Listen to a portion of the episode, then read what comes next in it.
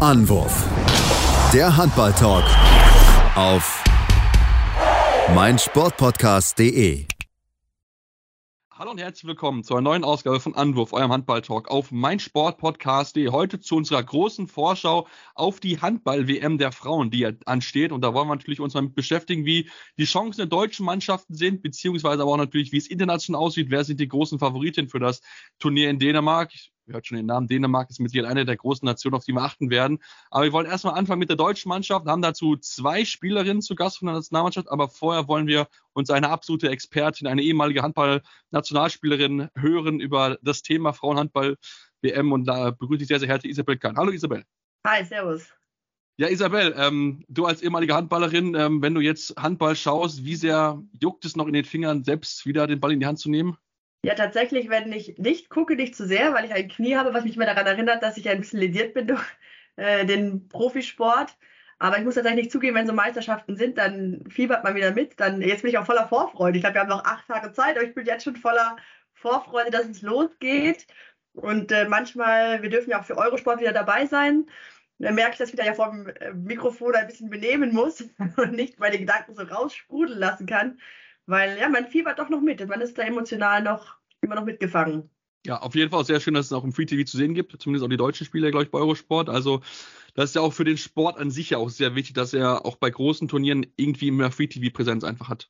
Ja, wir sind, äh, muss man zugeben, ja zeitversetzt. Wir werden es nicht in live zeigen, sondern zeitversetzt. Aber ich glaube, es gibt ja einige, die selber Training haben oder vielleicht eine Spätschicht und die freuen sich dann, wenn sie abends nach Hause kommen und nochmal die Frauen sich anschauen dürfen. Aber man kann es, glaube ich, auch auf Sport Deutschland gucken. Äh, genau. Discovery Channel zeigt dann auch ähm, gleich nach Abschluss, nach Abpfiff. Also daher, ich freue mich, dass viele Handballfans sich das reinziehen werden. Genau, wahrscheinlich das äh, Duo äh, Tobias Schiebenmann und Ina Grossmann werden es wahrscheinlich machen. Die haben es zumindest letztes Jahr sehr, sehr gut gemacht, werden es natürlich auch weiterhin begleiten. Lass uns mal mit der deutschen Mannschaft beschäftigen, Isabel. Wir reden ja jedes Jahr darüber, dass die deutsche Mannschaft viel Potenzial hat, aber jedes Jahr reden wir dann auch darüber, dass dieses Potenzial bei dem Turnier nicht zu 100 Prozent ausgenutzt wurde. Was ist denn in diesem Jahr dein Gefühl vor diesem Turnier? Kann es diesen nächsten Schritt geben, um da mal in die Phalanx der großen Mannschaften hervorzudringen? Ja gut, die falsche äh, Floskel wäre jetzt sicherlich zu sagen, die Mannschaft hat wirklich Potenzial, weil ich bin tatsächlich überzeugt davon. Wir hatten heute ein, ein Interview, auch ein Gespräch mit ähm, Emmy Bölk, da ging es auch um Glück. Und wir hatten den gleichen Mentaltrainer in unserer Jugend, also in ihrer Jugend, in meinem Abschlussjahr, äh, als wir in Buxude zusammen gespielt haben. Und er hat immer gesagt, Glück ist auch eine Kombination aus guter Vorbereitung und dem Nutzen von Chancen. Und ich glaube, das ist dieser Faktor, dieses Nutzen von Chancen. Ich bin auch davon überzeugt, dass wir auf jeder Position zwei sehr starke Spielerinnen haben und dass sie halt jetzt einfach mal das abrufen und zeigen, was sie können. Das, das wünsche ich mir einfach. Die Konstellation, die Gruppenkonstellation ist, denke ich mal, optimal dafür, dass jeder ins Turnier reinkommen kann. Da sprechen wir vielleicht gleich nochmal drüber. Ähm, aber es kann wirklich jeder in das, in das, Turnier reinkommen, seine Rolle, seine Aufgabe finden. Ich glaube, ich habe auch einen Trainer, der ein sehr gutes Maß findet zwischen Ernsthaftigkeit, strategische Vorbereitung, aber eben auch die nötige Lockerheit, dass alle Spielerinnen einfach mal lachen, äh, Spaß haben. Und das stimmt mich sehr positiv, dass es eben diesmal auch klappt, dass jeder ihren, ihr Können abruft. Und äh, damit glaube ich auch fest eben an diese ausgerufenen Olympia-Qualifikationsplatzierungen.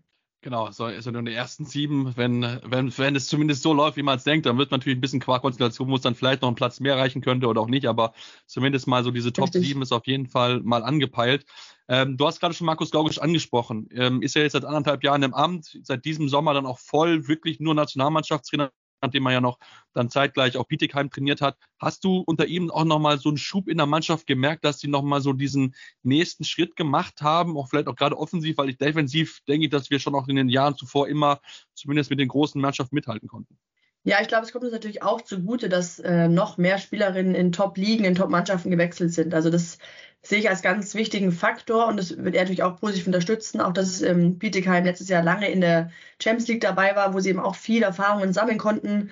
Ähm, nochmal, ich finde ihn ein Typ, der äh, sehr viel Verständnis vom Handball hat, der aber, wie gesagt, immer auch einen lachenden Spruch auf den Lippen hat.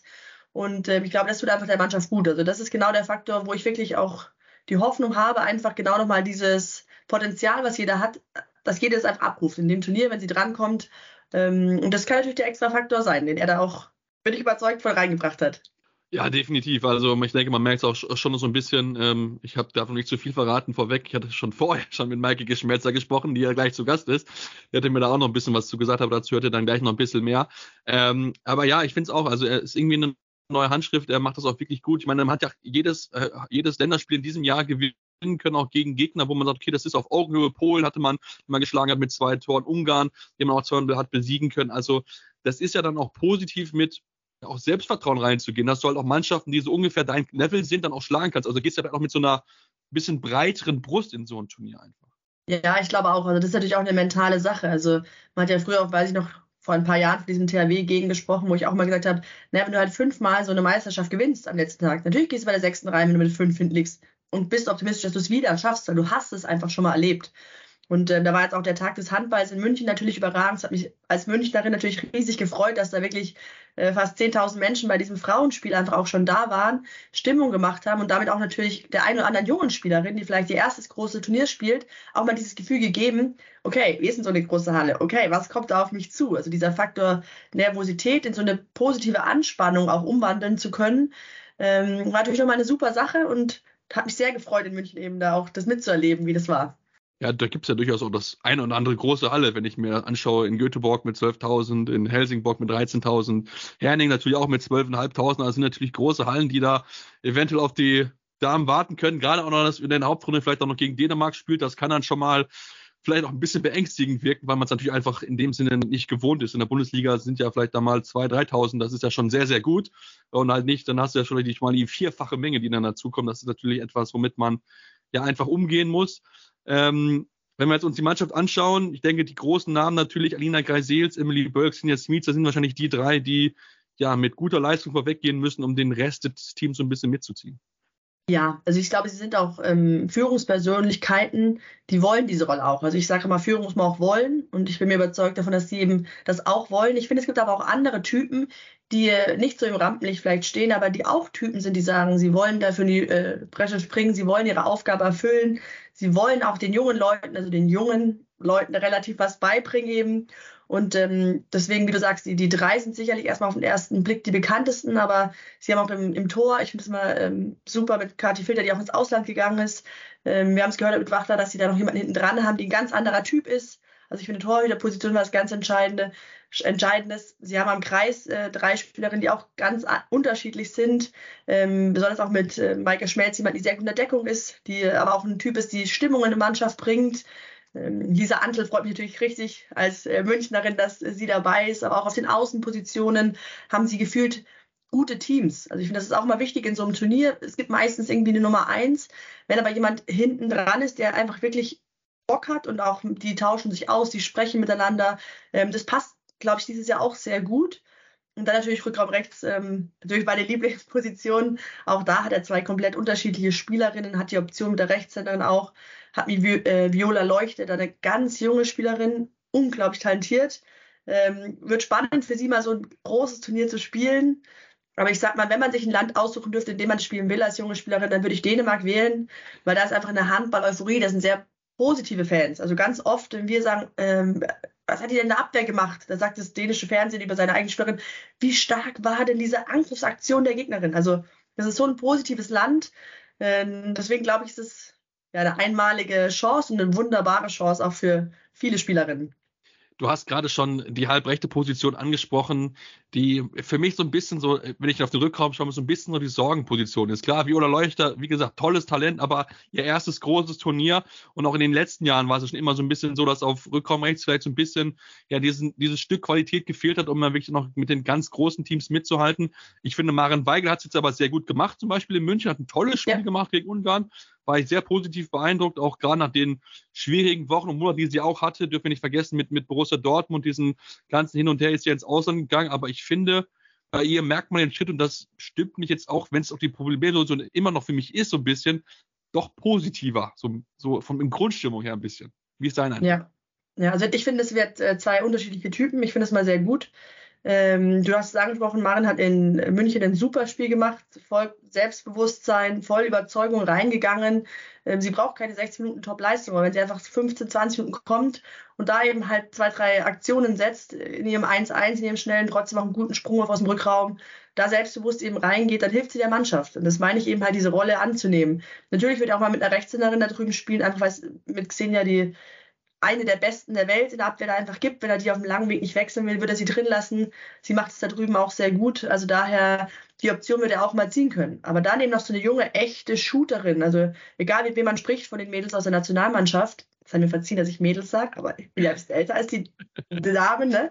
Ähm, sagt jeder, die kann keiner blocken. Die hat eine Größe, die hat einen Armzug ähm, und trotzdem hat sie eben auch, wenn zwei auf sie rausstürzen, äh, den Blick schon und das in dem jungen Alter, den Pass zu machen. Also es wird, glaube ich, spannend, wie sie dann einfach reinkommt, wie sie da die Aufgabe annimmt. Aber ich bin da wirklich ganz optimistisch, dass es ja gute, gute WM wird auf Programm rechts. Ja, und ich denke, dass auch natürlich der Bundestrainer auch aufpassen wird, dass er sie so ein bisschen so auf die Nervosität einfach nimmt. Weil, wie gesagt, das erste großes Turnier, viele neue Eindrücke, die auf dich einprasseln. Ähm, so viel international hat sie auch noch nicht gespielt, äh, auf dem absoluten Top-Niveau bei den Frauen mit Leverkusen. Also von daher wird es mit Sicherheit für sie eine neue äh, äh, Erfahrung. Und das könnte sie vielleicht auch so zu so einem X-Faktor einfach sein, weil natürlich klar, sie auch für die Gegnerin noch ein bisschen unbekannt ist, hat jetzt auch dann in Ungarn ja auch äh, gegen Ungarn nicht gespielt, weil sie ja verletzt, sich ja leider verletzt hat kurz vor dem Spiel. Deswegen ist es vielleicht wirklich so ein, so ein X-Faktor, der der Mannschaft wirklich helfen könnte. Ja, ich glaube halt, schätze ich halt, ähm, Markus, glaube ich, auch wieder ein, einfach, dass wir bei dem Thema wieder Aufgabe und Rolle. Wenn du vorher weißt, das ist deine Aufgabe, deine Rolle. Er würde dir nicht sagen, oh, du bist der X-Faktor, du bist der Besondere, du, wir brauchen nicht glauben, dieses Spiel zu gewinnen. Nee, er würde sagen, hey, du kommst da, die Mannschaft ist defensiv, die bleibt hinten, über Kreuzungen gehst du hoch und deine beste Position äh, würdest, wirst du von der Rückraummitte gebracht und dann machst du das Ding rein. Das ist deine Stärke, das kannst du, das machst du. So, also da schätze ich ihn eben ein, dass er eine ganz klare ähm, Aufgabe ihr einfach gibt und mit der kann sie arbeiten. Und das reduziert euch auch die Nervosität, weil man wird nicht hingestellt, wie gesagt, mach, sondern halt ganz klar zu sagen, mal, das kannst du, das erwarte ich von dir. Und dann machst du das und dann geht ein Ball rein oder nicht rein. Wenn er nicht reingeht, sagt er auch, alles gut, du hast das genau richtig gemacht weiter und deswegen, da, ja, glaube ich an den Bundestrainer, dass er ihr halt, ähm, dass es nicht so eine Nervosität halt wird, weil es ja trotzdem eine Leidenschaft ist, ja eine Ehre, da zu stehen. Und warum sollte es so eine Nervosität sein? Es ist ja auch eine Freude, einfach nur da für sein Land zu spielen. Ja, definitiv. Also das wird, glaube ich, so für viele Spieler, man merkt auch so diese Freude in der ganzen Mannschaft auf dieses Turnier, dass sie einfach, einfach Bock drauf haben. Also ich habe sie in München ja auch mit einigen gesponnen und die hatten alle so das Gefühl, okay, hey, wir wollen jetzt, wir wollen auch beweisen, dass wir das Potenzial haben, dass wir auch das wirklich dann auch 100 Prozent in jedem Spiel abrufen können. Ich denke, das merkt man auch dieser Mannschaft an. Ich ja. will jetzt mal eine kurze Pause machen, Isabel, dann kommen wir gleich zurück und besprechen noch ein mhm. bisschen weiteres, natürlich über den deutschen Weg und natürlich schauen wir noch auf die Konkurrenz, denn äh, da gibt es ja einige Teams, die sich um den Titel streiten natürlich. Aber das vielleicht mehr hier bei Anruf eurem Handball-Talk auf meinsportpodcast.de. Schatz, ich bin neu verliebt. Was? Da drüben. Das ist er. Aber das ist ein Auto. Ja, eben. Mit ihm habe ich alles richtig gemacht. Wunschauto einfach kaufen, verkaufen oder leasen. Bei Autoscout24. Alles richtig gemacht. Hey, Malte Asmus von meinsportpodcast.de hier. Ab März geht's weiter mit unseren 100 Fußballlegenden. Staffel 4 bereits. Freut euch auf Slatan Ibrahimovic, Michel Platini, Cesar Luis Minotti, Paolo Maldini, um nur mal vier zu nennen. Und bis wir mit der vierten Staffel kommen, hört doch einfach noch mal rein in die bisherigen drei Staffeln. Ronaldinho, Sepp Meyer, Gary Lineker, Lothar Matthäus und viele weitere warten da auf euch. 100 Fußballlegenden. Jetzt überall, wo es Podcasts gibt. Ja, dann sind wir zurück aus unserer kleinen Pause und wollen uns natürlich jetzt auch mit dem deutschen Weg beschäftigen, den deutschen Gegnern.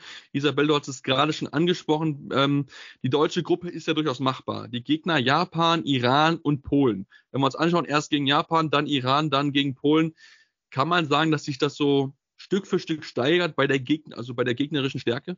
Ja, also ich Iran kann ich nicht einschätzen, die habe ich noch nie ähm, gesehen das gehabt. Das habe ich Tüte. genau. Trotzdem sage ich, da sind wir klarer Favorit. Und da, also das ist auch ein Stück weit dieses, äh, wo ist das äh, überpesen, wo ist das immer bunkern, so, aus welchem Weg geht man? Ich finde, man muss an die Stärke von sich glauben. Und da muss man einfach ganz klar sagen, da, Japan werden wir ein gewissen Gefühl brauchen, um zu lernen. Manche Spielerinnen spielen das erste Mal gegen so eine kleine, wuselige Spielerin. Da macht man zweimal beim 1-1 noch Oh und beim dritten Mal weiß man die Bewegung und hat es im Griff. Deswegen ich glaube, Japan wird so eine, ja, rantasten, aber dann bin ich da äh, überzeugt, dass wir die schlagen. Ebenso eben Iran, eben auch, dass wir das äh, gewinnen werden. Polen ist ja so ein erster Gradmesser, starker Rückraum, sehr defensive, kompakte Deckung. Das heißt, da gilt es halt, stark in der Deckung zu spielen und schnelle Tore zu machen. Ich glaube, das wird da ein entscheidender Faktor. Ja, und dann gehst du als erster oder zweiter weiter in der Hauptrunde, ähm, wo eben auch wieder alles drinnen ist. Also das heißt, es ist wirklich vom Weg her so, dass man eigentlich optimal ins Turnier reinkommen kann. Nochmal, ich glaube nicht, dass der Trainer rangehen wird und sagen wird, ah, die ersten drei Spiele sind Selbstläufer. Ich bin mir sicher, er wird wieder jedes Spiel ernst nehmen und sagen, heute zählt's, heute müssen wir gewinnen. Trotzdem das Bewusstsein zu haben, wir sind gut und wenn wir das abrufen, was wir können, schlagen diese drei Teams. Du hast auch einige Turniere gespielt. War es für dich sag ich mal in Anführungsstrichen, leicht, wenn du erst so einfache Gegner hast, so ein bisschen einfach reinzukommen, so ein bisschen auch vielleicht so eine Anfangsnervosität vor so einem Team, vor so einem Turnier abzulegen? Oder wolltest du lieber direkt am besten den härtesten Gegner in der Gruppe zu Anfang haben? Ja, ich kann mich da an, puh, ich glaube 2011 erinnern, wir haben im ersten Spiel äh, ganz überraschend die Norwegerin geschlagen und wussten überhaupt nicht, wie wir damit umgehen sollen. Also haben dann gesagt, so, ah, was machen wir jetzt? Also kann er nicht, nicht überpesen, aber dann auch wieder, ja komm, ist doch voll stark, dass wir das geschafft haben. Nee, wieder zurück, alles und so. Ähm, ich weiß nicht, ob es den richtigen Weg gibt. Ne? Man kann es nicht aussuchen. Es kommt einfach so, wie es kommt. Nichtsdestotrotz glaube ich, dass es in der Kombination, wie es jetzt ist, gut ist. Dass es einfach halt die Möglichkeit gibt, äh, erstmal reinzukommen, vielleicht auch eine gewisse Nervosität, wie du sagst, abzulegen am Anfang. Hm, ohne, wie gesagt, einen Zentimeter den Gegner zu unterschätzen, das meine ich dann eben gar nicht, sondern einfach trotzdem kleine Stärke einbringen zu können und sich dann eben steigern zu können. Also ich sehe das als, als Vorteil, ja. Wenn wir dann draufschauen auf die Hauptrunde, dort kommen dann aus der anderen Gruppe wahrscheinlich äh, Serbien, Rumänien und Dänemark. Ich denke, Chile wird es schwer haben, vielleicht mit ein bisschen Glück, vielleicht gegen, gegen Serbien, aber äh, ich denke, Rumänien und Dänemark sollten schon, schon gesetzt sein. Und auch da ist es ja so, der erste, wenn wir Gruppenerster werden, jetzt für den Fall der Fälle, dann kriegst du dann erst den, den dritten, den zweiten und dann als letztes dann Dänemark. Das ist ja auch so etwas, wo, wo du dich erst ein bisschen an die Halle gewöhnen kannst und dann bist du wirklich dann bis zu diesem großen Highlight. Ähm, ist Platz zwei in der Hauptrunde vermessen als Ziel auszugeben bei der machbaren Auslosung? Wenn das Ziel Platz sieben ist insgesamt, dann muss es Platz zwei sein, wie wir rechnerisch wissen. Aber auch da ist wieder so. Also ich finde, die Serben spielen einen, einen, sehr harten Handball, aber den können wir ab. Also da glaube ich, können wir mit. Also das ähm, sehe ich optimistisch. Die Rumänen finde ich am Anfang eines Turniers immer sehr stark. Da ist es, glaube ich, ein Vorteil, wenn man eher später auf sie trifft, weil sie erfahrungsgemäß, vielleicht darf man es nicht zu laut sagen, sonst sind sie gerade motiviert, aber doch eben halt ähm, einfach nicht die Leistung konstant abrufen. Also das denke ich ist ein Vorteil. Und Dänemark in Dänemark, da sage ich so, wenn beide Mannschaften 100% abrufen, dann glaube ich, fällt der Ball zu Dänemark, dann sehe ich die da im Vorteil. Aber manchmal gibt es auch Spiele, da läuft alles über, da wächst man sich hinaus, alles ist perfekt. Nein, da kann auch an so einem Tag was laufen bei der Weltmeisterschaft. Und daher halte ich Platz 2 ähm, in der Hauptrunde auch absolut für realistisch. Und wer weiß, wenn man fünf Siege bis dahin hat, hat man ja vielleicht auch Selbstvertrauen, dann mal so einen Europameister mal zu ärgern in der heimischen Halle. Das ist ja auch noch so eine Motivation, die, glaube ich, auch nochmal noch mal die extra Prozente rauskitzeln würde. Ja, also jeder, der schon mal in Dänemark bei einem Länderspiel war, weiß, wie krass das ist. Also da geht die Hymne los, dann singen da 10.000 Leute mit und dann geht die Hymne, die Musik aus und 10.000 Menschen singen weiter. Also da bist du als Gegner und hast Gänsehaut, aber keine Angst oder Respekt, sondern einfach nur so ein richtiges perfektes Gefühl. Also auch als Gegner bist du da so heiß, dann drauf auf die Platte zu gehen und Handball zu spielen. Und ähm, ja, ich halte die dänische Mannschaft, ich mag den skandinavischen Handball natürlich sehr, ähm, halte ich schon für einen Favoriten auch dieses Turniers. Aber nochmal, im Sport ist nichts unmöglich, es ist alles möglich und das ist ja auch das Schöne daran. Genau, definitiv. Da kann ja auch auf jeden Fall alles mal passieren. Da kann auch mal eine Überraschung passieren. Ähm, ich na, natürlich auch gerade als Gastgeberin ist natürlich der Druck prinzipiell auch höher, als wenn du halt ne, bisschen weiter weg spielst, nicht in der Heimat. Also da muss man natürlich auch mit, mit, mit schauen, wie man umgehen kann. Aber prinzipiell die Dänen mit Sicherheit eine der großen Favoritinnen. Wer ist denn noch eine Mannschaft, wo du sagst, okay, die sollten wir auf jeden Fall auf der Rechnung haben? Ich denke, die klassischen, mhm. ja, Verdächtigen wahrscheinlich. Genau, genau. Also das war schon angesprochen mit Dänemark. Ich, das ist ja das Faszinierende an den Dänen, was ich eben vorhin auch meinte in der Berichterstattung. Also da wird eine Spielerin von Dänemark komplett eins gegen eins stehen gelassen und bei uns sagt, oh, die Abwehr. Und da sagen sie halt immer noch, wie toll hat die Angreiferin das gemacht. Und deswegen glaube ich auch, dass viele von denen nicht diesen Druck spüren, im eigenen Land spielen zu dürfen. Die freuen sich da mega drauf. Also deswegen, ich befürchte aus unserer Sicht sozusagen, dass es in Schub ist und keine äh, Bremse für diese Mannschaft. Aber deswegen die Dänen für mich ganz klar äh, eine der Mannschaften, die um die Medaille mitspielen. Frankreich, Norwegen sind einfach immer die, die Klassiker. Ähm, Ernestine Oftedal, die erstmal angekündigt hat, dass es ihr letzte große Turnier, respektive Olympia noch ist, aber eben halt ihr letzte Weltmeisterschaft vielleicht ist, wird noch mit allem reingehen, was sie hat. Sie haben zwei, drei Rückkehrerinnen aus der Schwangerschaft, die wieder dabei sind. Viele Erfahrungen, junge Leute, also Norwegen immer klarer Favorit. Und äh, ja, die Franzosen dann eben auch. Also das ist einfach ein Bollwerk, was da in der Abwehr steht. Sie haben auch einige Junge dabei, die ich sehr gut finde. Also das sind schon die für mich Kandidaten für die Medaillen. Was, wenn wir jetzt mal auch auf das Deutsche weiter schon prinzipiell. Also wenn man eine erste oder zweite Hauptrunde werden würde, wird es wahrscheinlich aus der Gruppe A oder B wahrscheinlich Spanien oder, oder beziehungsweise Ungarn oder Schweden. Auch na, Ungarn, klar, jetzt zwar mal besiegt in diesem Jahr, aber gerade auch die Schweden, die ja schon auch für Furore gesorgt haben jetzt in den letzten zwei Großturnieren. Ähm, was traust du der Mannschaft in, in diesem Mal zu? Ist, können sie wieder da, da anknüpfen, dass sie in die Top 5 wieder reinkommen? Ja, also für mich ganz klar ähm, eine Mannschaft Schweden eben auch fürs, aus der anderen Gruppe fürs Halbfinale. Ähm, wird spannend. Wir spielen jetzt zweimal gegen sie am Wochenende. Das ist eine sehr gute Einstufung mal für uns zu sehen, wo stehen wir, wo hängt es vielleicht eben auch noch. Also daher ähm, ganz klar für mich die Schweden, dann auch welche, die eine Olympia-Qualifikation sich da ein Ticket holen werden für so ein Turnier. Mm, und dahinter wird, wird spannend. Du hast es gesagt, Ungarn ist auch potenziell eine Mannschaft für mich, die im Laufe des Turniers nicht stärker wird. Es gibt ja andere wie Frankreich, die oft am Anfang ein bisschen strugglen, aber dann äh, komplett konstant werden. Und die Spanierinnen haben halt auch mal so eine gute Mischung ne, aus Jung und Alt. Und deswegen ganz klar sind die drei aus der Gruppe, ähm, die da um die Plätze des Halbfinals mitspielen werden. Wenn wir vielleicht auch mal auch insgesamt uns anschauen, da gibt es ja auch einige Exoten, möchte ich es mal beschreiben, die bei dem Turnier mit sind. Grönland beispielsweise, wir haben Kasachstan mit dabei, alles ja jetzt nicht unbedingt so die großen Handballnationen.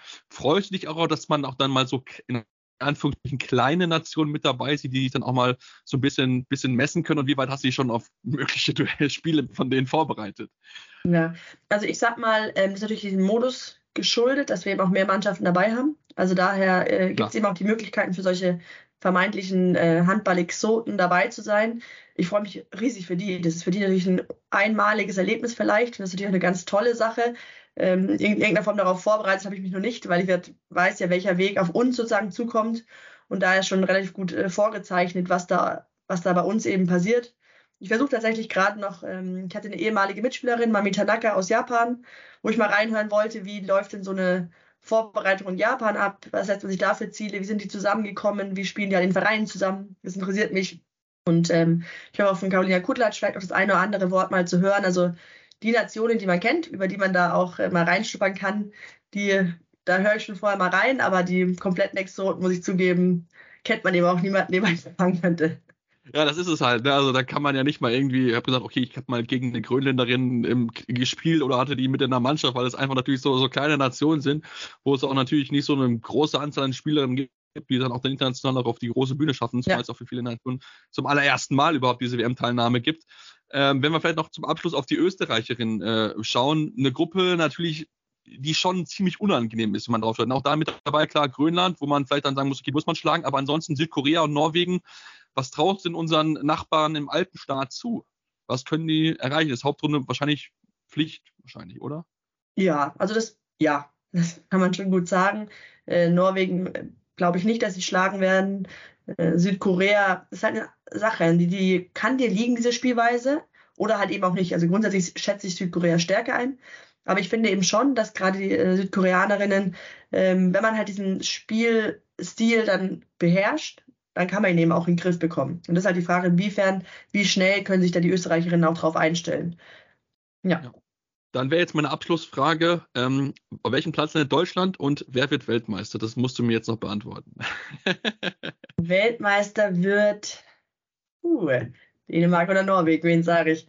Äh, ach komm, ich mache was Verrücktes. Dänemark wird Weltmeister und die Deutschen landen ähm, ach, ich, ich glaube, Halbfinale wird schwer und deswegen landen wir auf dem fünften Platz. Na gut, wir werden dich dran messen auf jeden Fall. Äh, wünschen dir natürlich äh, ganz, ja, ganz, ganz viel Erfolg bei der oder bei der Begleitung dann bei Eurosport und ähm, ja, vielleicht hören wir uns dann nochmal während der WM, dann können wir mal schauen, wie sich die deutsche Mannschaft schlägt.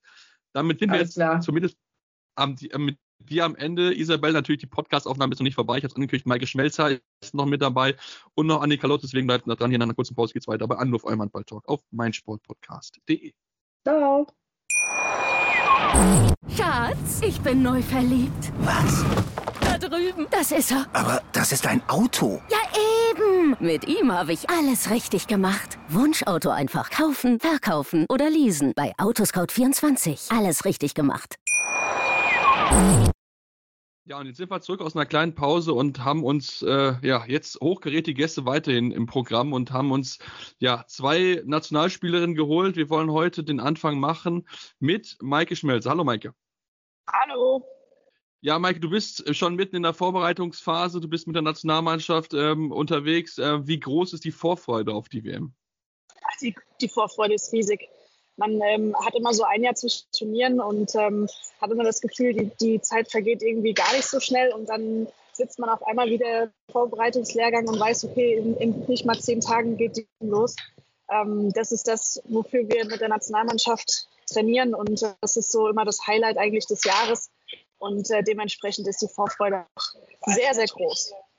Ja, das kann ich mir gut vorstellen, zumal ja auch aufgrund von äh, deiner äh, Tätigkeit im Verein der letzten Länderspiele nicht mit dabei sein konntest, also dieses München-Gefühl nicht aufsaugen konntest. Ich glaube aber trotzdem, ähm, ich meine, die Vorfreude ist groß. Die Gruppe ist ja auch vergleichsweise einfach. Wie ist so, so dein Eindruck von ja, den Gegnern, den ihr jetzt habt und dann auch, wie es dann vielleicht schon weitergehen könnte, weil das sieht ja eigentlich vergleichsweise einfach aus, wenn wir jetzt mal andere Teams, die Ziel vielleicht schwerer haben in der, in der Vorrunde schon. Ja, das stimmt. Also ich würde sagen, einfach ist relativ, ähm, aber die Gruppenauslosung, die kommt uns schon zugute. Ähm, auch die, die Reihenfolge, in der wir die Spiele bestreiten, äh, heißt äh, erstmal Japan, dann Iran und am Ende dann Polen. Ähm, ich hoffe, dass, dass wir dadurch auch gut ins Turnier reinstarten können und äh, dann unseren Flow finden können.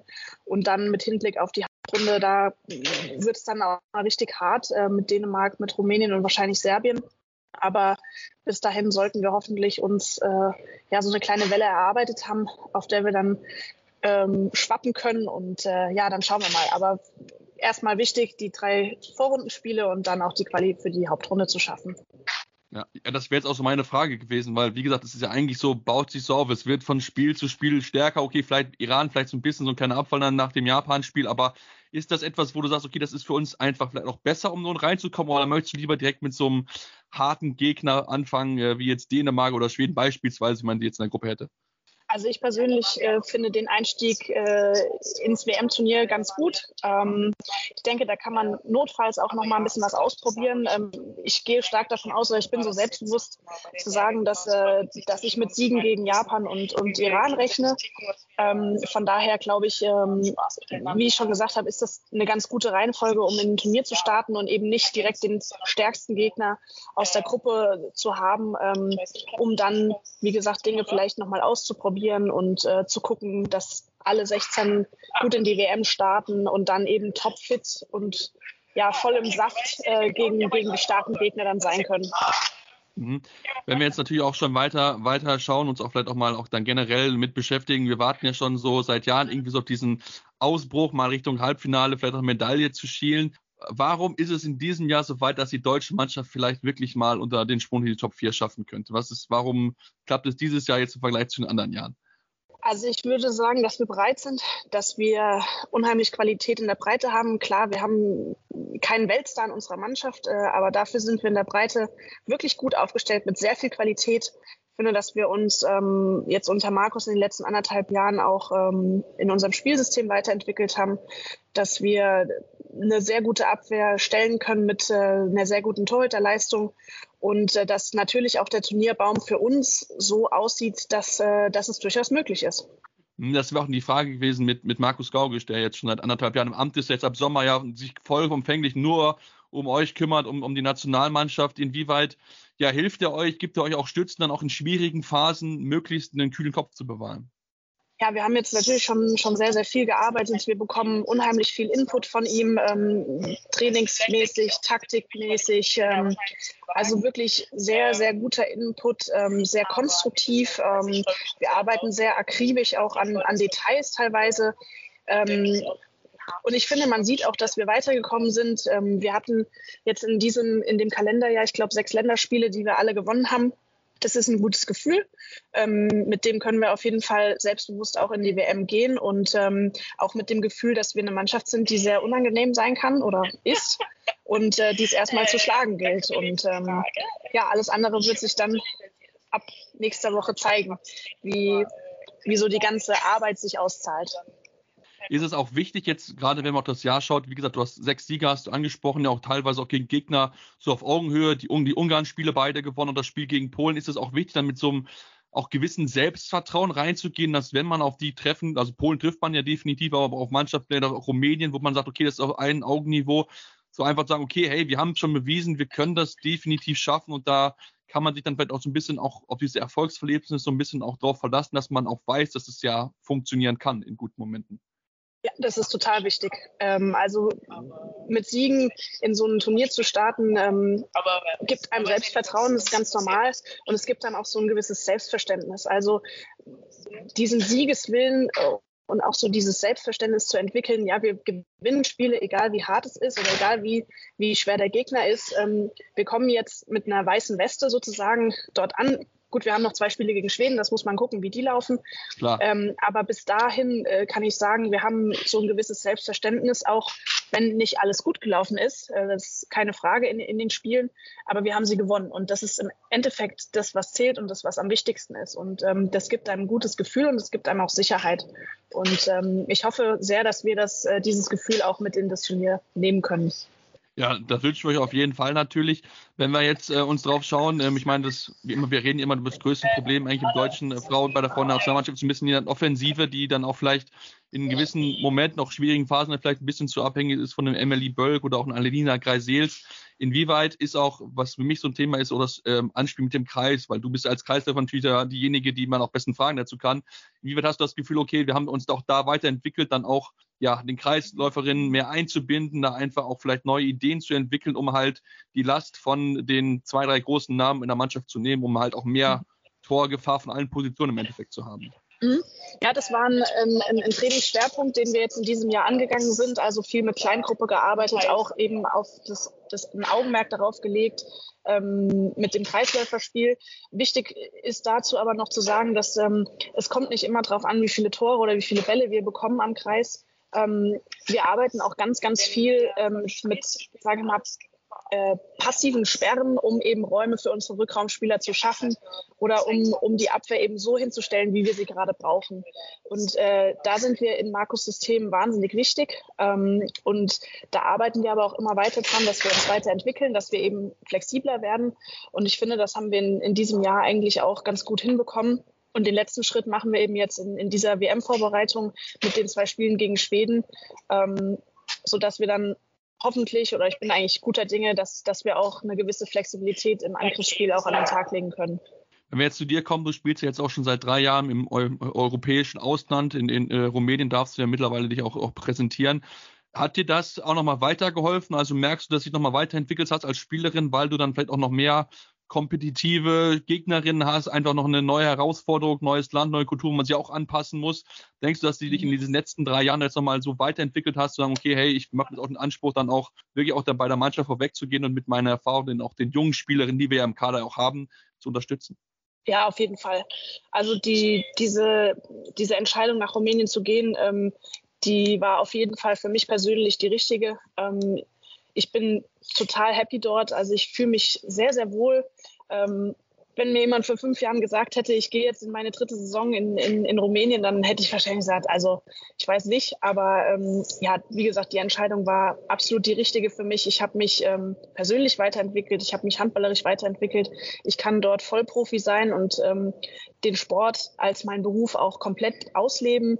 Ähm, wir haben super Strukturen, ähm, was den Handball angeht, in dem Verein, in dem ich spiele. Und ähm, wir haben eine sehr gute Mannschaft, mit der wir äh, absolut wettbewerbsfähig sind in der Liga und auch im europäischen Wettbewerb, wie man jetzt gesehen hat. Und ähm, das bringt einen schon weiter. Wie du auch sagst, äh, man muss sich anpassen. Man ist in einer fremden Umgebung mit einer mit einer anderen Sprache, die man vielleicht erstmal lernen muss. Ähm, man spielt mit mit ganz vielen verschiedenen Charakteren zusammen, äh, muss sich darauf einstellen, äh, lauter so Dinge. Also das hat mich definitiv weitergebracht und genau diese Erfahrung äh, möchte ich natürlich auch hier in der Nationalmannschaft einbringen, ähm, die internationale Erfahrung und auch das Persönliche, ähm, die jungen Spielerinnen mitnehmen, so gut es geht, Tipps geben, ähm, ja, und einfach meinen Job so gut es geht machen. Ist es auch etwas, was du, jetzt meine gut, einige deiner Nationalmannschaftskolleginnen haben es ja schon gemacht, sind, waren in, waren in europäischen Ausland, sind wieder zurück, spielen oder immer noch teilweise dort.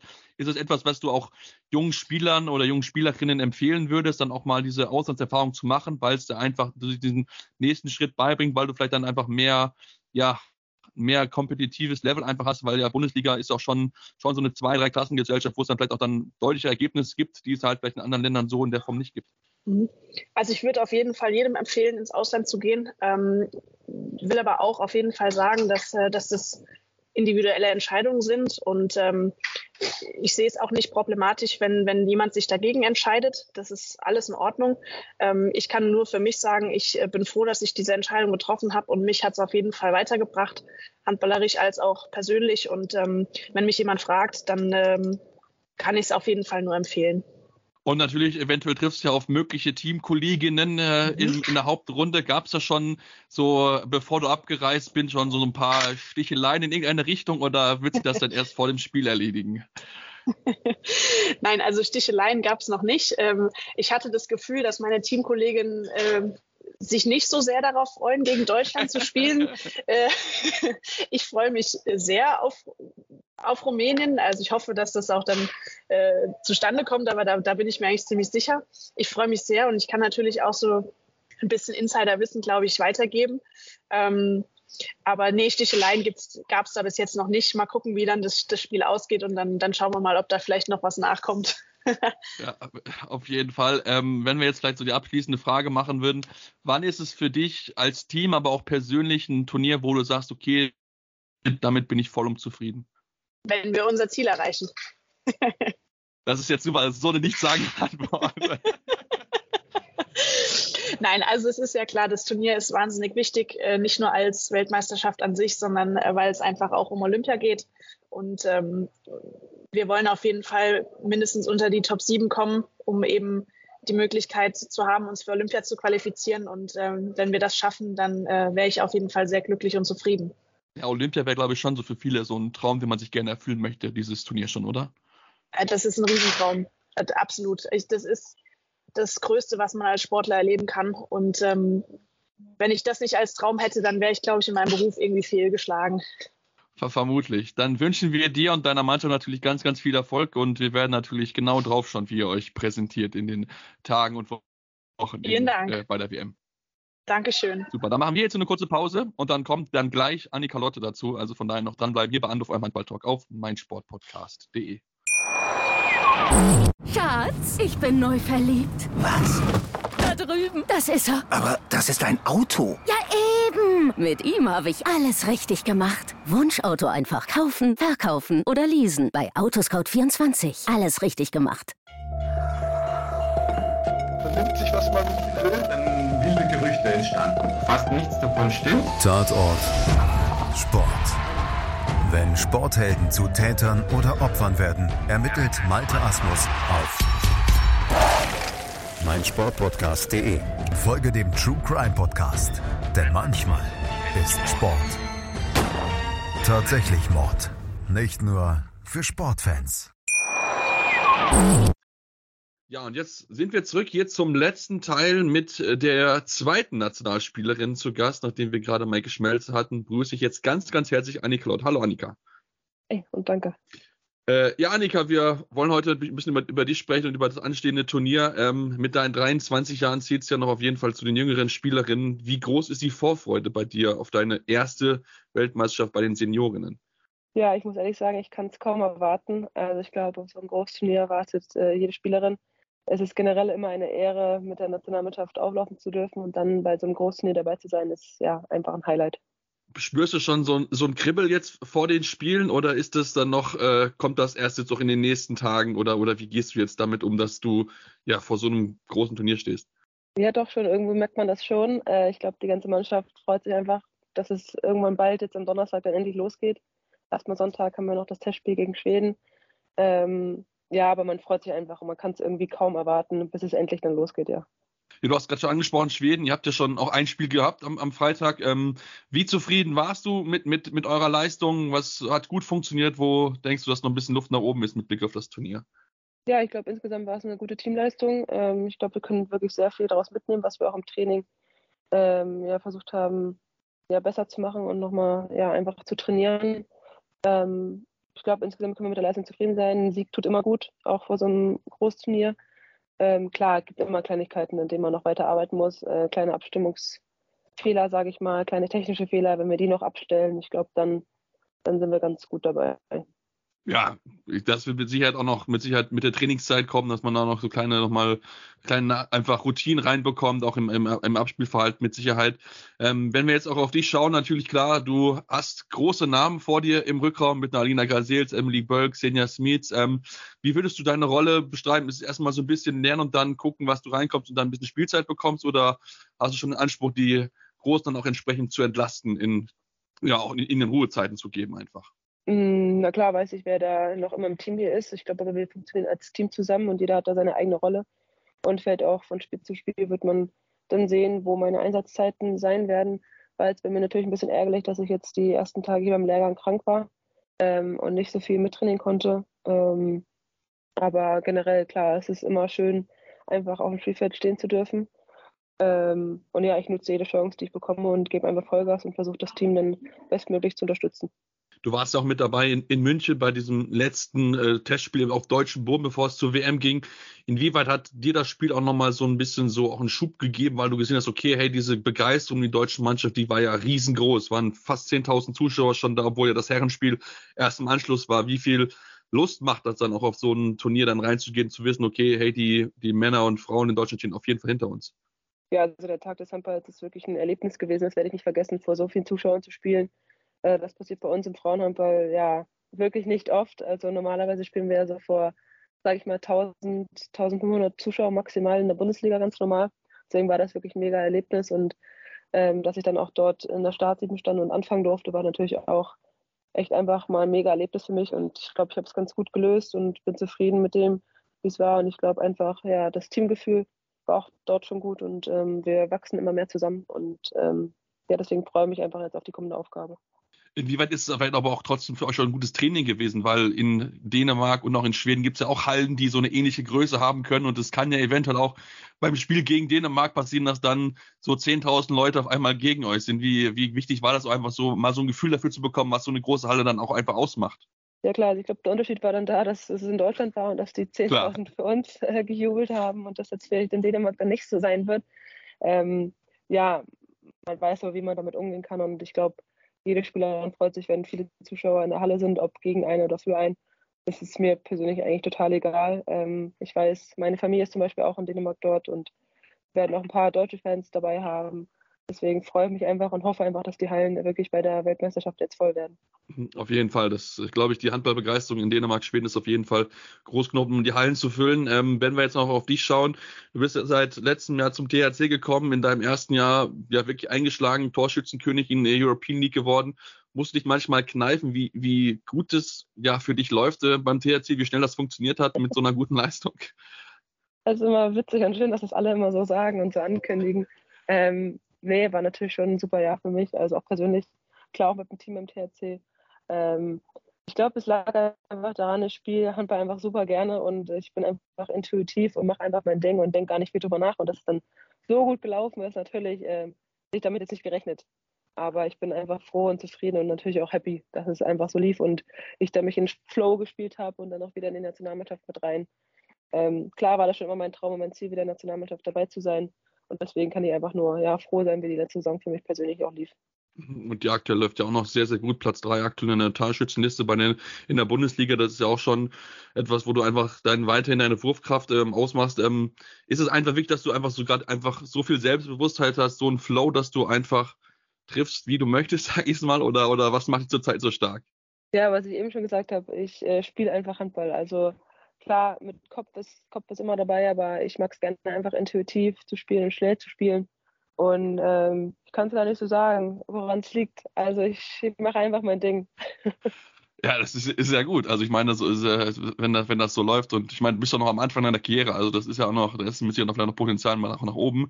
Du gehst jetzt nächstes Jahr nach, nach Frankreich. Ähm, was hat da für dich auch den Schritt bewegt, zu sagen, okay, ich möchte dann nochmal den Schritt ins Ausland wagen, um dann vielleicht nochmal so den nächsten Entwicklungsschritt zu gehen vielleicht? Ja, ich habe einfach gemerkt, irgendwie geht mehr. Also von meiner persönlichen Leistung. Ich habe irgendwie Bock auf mehr. Also, also es ist für mich schon immer als kleines Mädchen auch Traum gewesen, als ich äh, Handball gespielt habe, irgendwann in der Champions League zu spielen, in der besten Liga der Welt.